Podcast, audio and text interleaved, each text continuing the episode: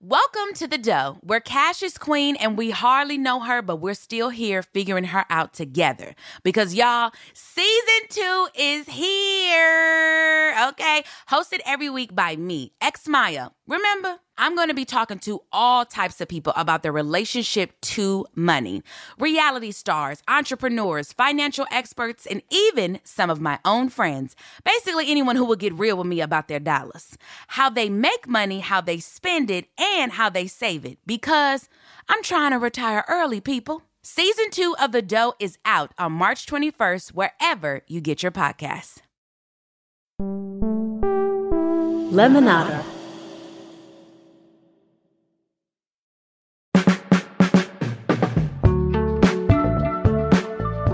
Hi, I'm Jess Lahey, and you're listening to Good Kids. I am a writer, I am a teacher, and I am a speaker, and I'm going to talk about preventing substance abuse in kids.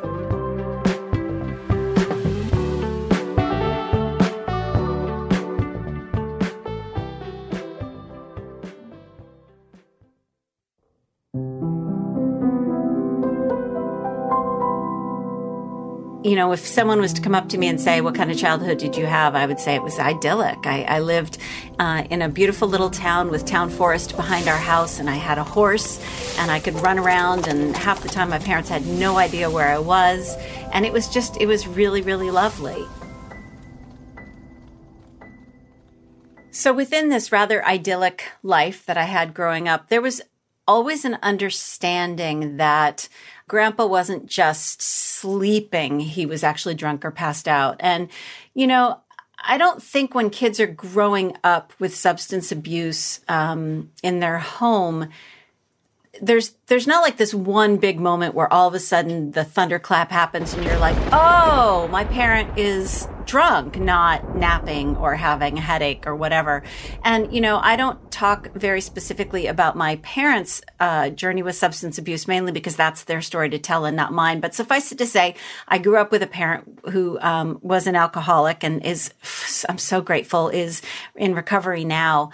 Uh, but that was very much a part of what defined my childhood. And my response to that was to try to be the perfect kid. I mean, you know, straight A's, always could do everything right the first time. And, and even if I couldn't, I hid it because I wanted to be perfect so that everyone would just be happy. Um, so I very much stayed away from substances, um, alcohol in particular. I was scared to death of it. I stayed away from it. I was the designated driver. I pretended to be drunk a couple times at parties, but I was, you know, I held all the hair back as friends barfed and drove them home. And then when I went into college, I became a drug and alcohol peer counselor. I like, I, I knew the biochemistry of it and I would have to go and, you know, sit in a frat room, uh, common room on a Sunday morning and talk to the frat kids who had gotten in trouble for having a kegger the night before. And I was uber dork in, in college. Um, and then I didn't start to have a problem until with alcohol until I was in my 40s, actually. And it really snuck up on me. Um, and it's also really hard to admit that something you tried to stay away from your whole entire life has snuck up on you through some deep, dark back door that you didn't even know was there.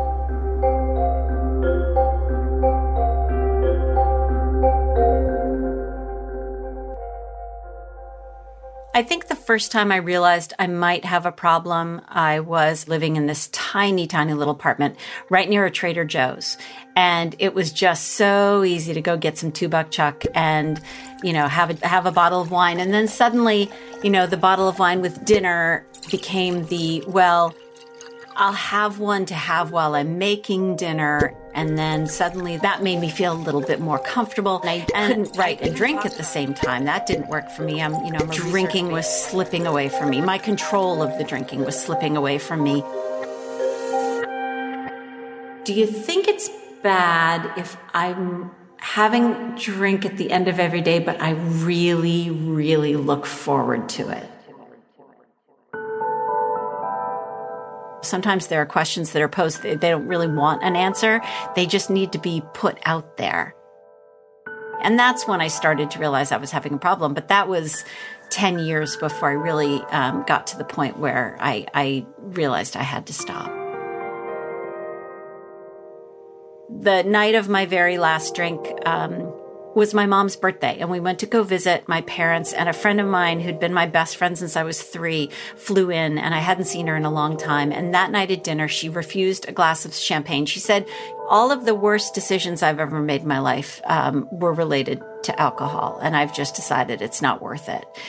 And then so we had a really lovely evening. And then somewhere later that night, I, I disappeared mentally. Uh, I blacked out and apparently it was pretty bad. And my husband took me up to bed. And my father came up first thing in the morning. My father, who had had an alcoholic father, who knew what that looked like, he said, I know what an alcoholic looks like, and you are an alcoholic. And I said, I know. And I started to cry. And I said, I'm going to go to a meeting tonight. And of course, I'd already scoped out all the meetings because that's what you do when you're pretty sure you have a problem. And I'd been lying and saying that I'd been going to them anyway. Um, and my dad left the room. I ran into the bathroom and I threw up. And uh, that night, I went to my first meeting.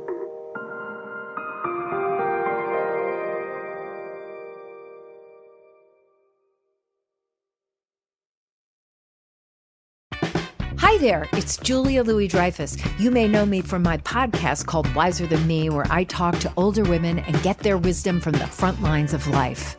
After season one aired, I was amazed by how many people told me our show made them look forward to getting older, which is why I'm here to talk about season two of the show.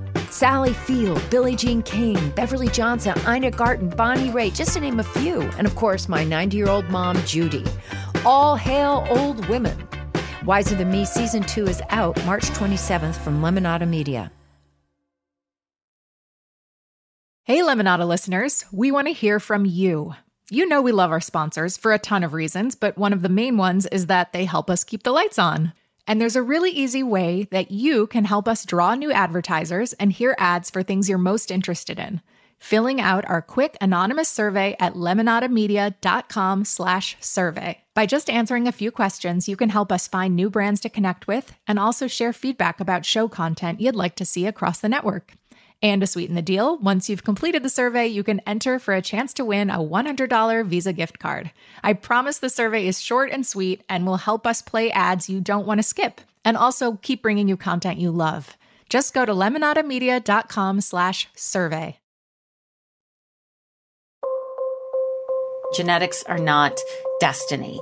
They are about 50 to 60% of the picture. A lot of people are simplify it all the way down to genetics are 50 to 60% of the picture and then trauma is the other part of that that really can can make everything click into motion. And I don't think it's quite that simple, but it those are two really big parts of it. So, the, but the good thing is that if you know that you have a genetic predisposition to substance abuse, and it's not like we have one gene that we could, you know, just go, oh, let's get rid of that one gene and it'll all be perfect. But it's good that I know that my kids have a 50 to 60% chance, you know, they're 50 to 60% of the way there because our conversations are about that. They're about the fact that, look, it looks different for you than it does for everyone else. And here's why I'm telling you that you need to delay.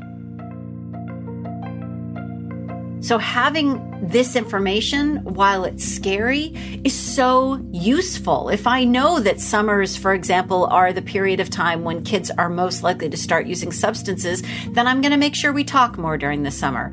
Um, we could see this stuff as scary, or we could reframe it as giving us some control back to tailor our conversations with our kids based on what kids' actual risks are. I used to have a column in the New York Times called the Parent Teacher Conference. And one of the columns I wrote was about what in the most receptive moment they could think of, what my students would have needed to hear from an adult that might have made them pause before they used. And all of it really, interestingly, comes down to giving kids real evidence based information and giving them a little bit of faith that they can make some good decisions around that. And I know that sounds like a huge leap of faith, but it really is. You know, scare tactics don't work. Um, you know, the just say no stuff doesn't work. Uh, there are some things that work And one of them is providing the information so that they can see, oh wow, when I say when someone when that girl told me that everyone's doing it, um, that's not actually true. It's it's actually only 59% of kids who are drinking by the time they leave high school and 24% who drink by the end of eighth grade. It's not everybody. Um, and giving them refusal skills and giving them what's called inoculation theories gives them ways to to rebut some of those arguments. So my kids are now 22 and 17 my 17 year old was in a biology class two semesters ago and uh, his teacher said do your parents ever talk to you about substance abuse? And my son was like does my parent ever not talk to me about substance abuse?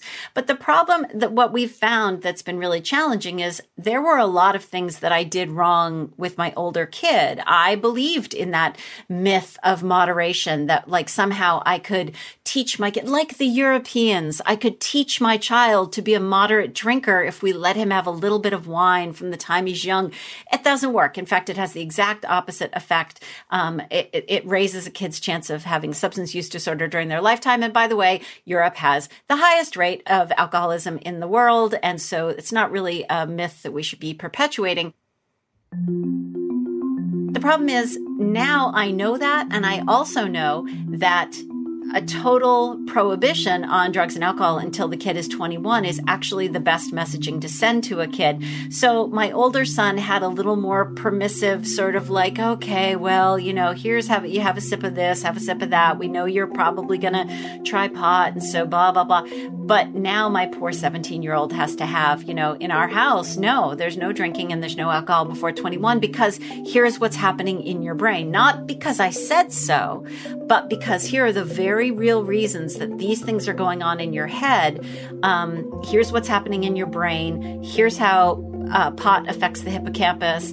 Here's how alcohol affects uh, the connections going on in your brain and the wiring that's trying to happen right now in your brain. And your brain is uniquely vulnerable to the environment right now. So, I would be a bad parent if I gave you any other message than just as they say that there is no safe amount of alcohol during pregnancy, and I totally abstain during both pregnancies, just as we assume there's no safe amount of alcohol for us to give infants in the first two years of life.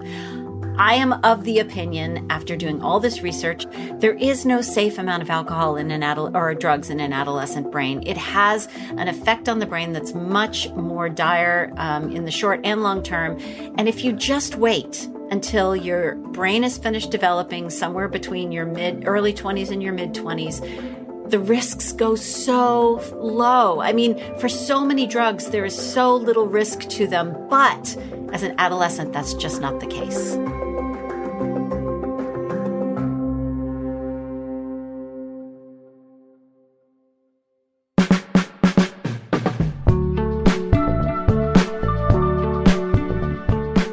If you want to know more about me, you can always go to jessicalahey.com and you can follow me on Twitter at, at Jess Lahey or on Instagram at, at Teacher Lahey. Thank you so much for listening to Good Kids.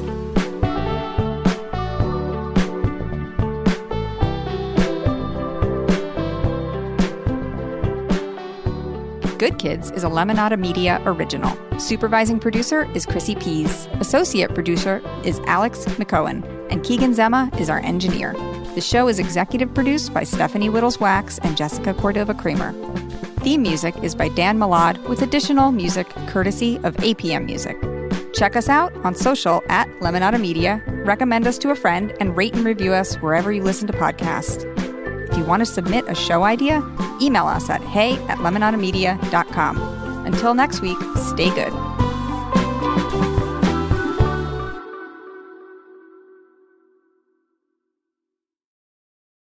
Hello, hello, hello. I am Jose Andres. Maybe you know me from my restaurants or maybe from World Central Kitchen, the organization I founded to feed people after disasters. Well, it's time for you to know my podcast, Longer Tables. Each episode, I get to know fascinating people in the most intimate way through food. Stacey Abrams, Yo-Yo Ma, Jane Goodall, Padma Lakshmi. I will answer questions from listeners too. Join me in building longer tables, not higher walls, wherever you get your podcasts.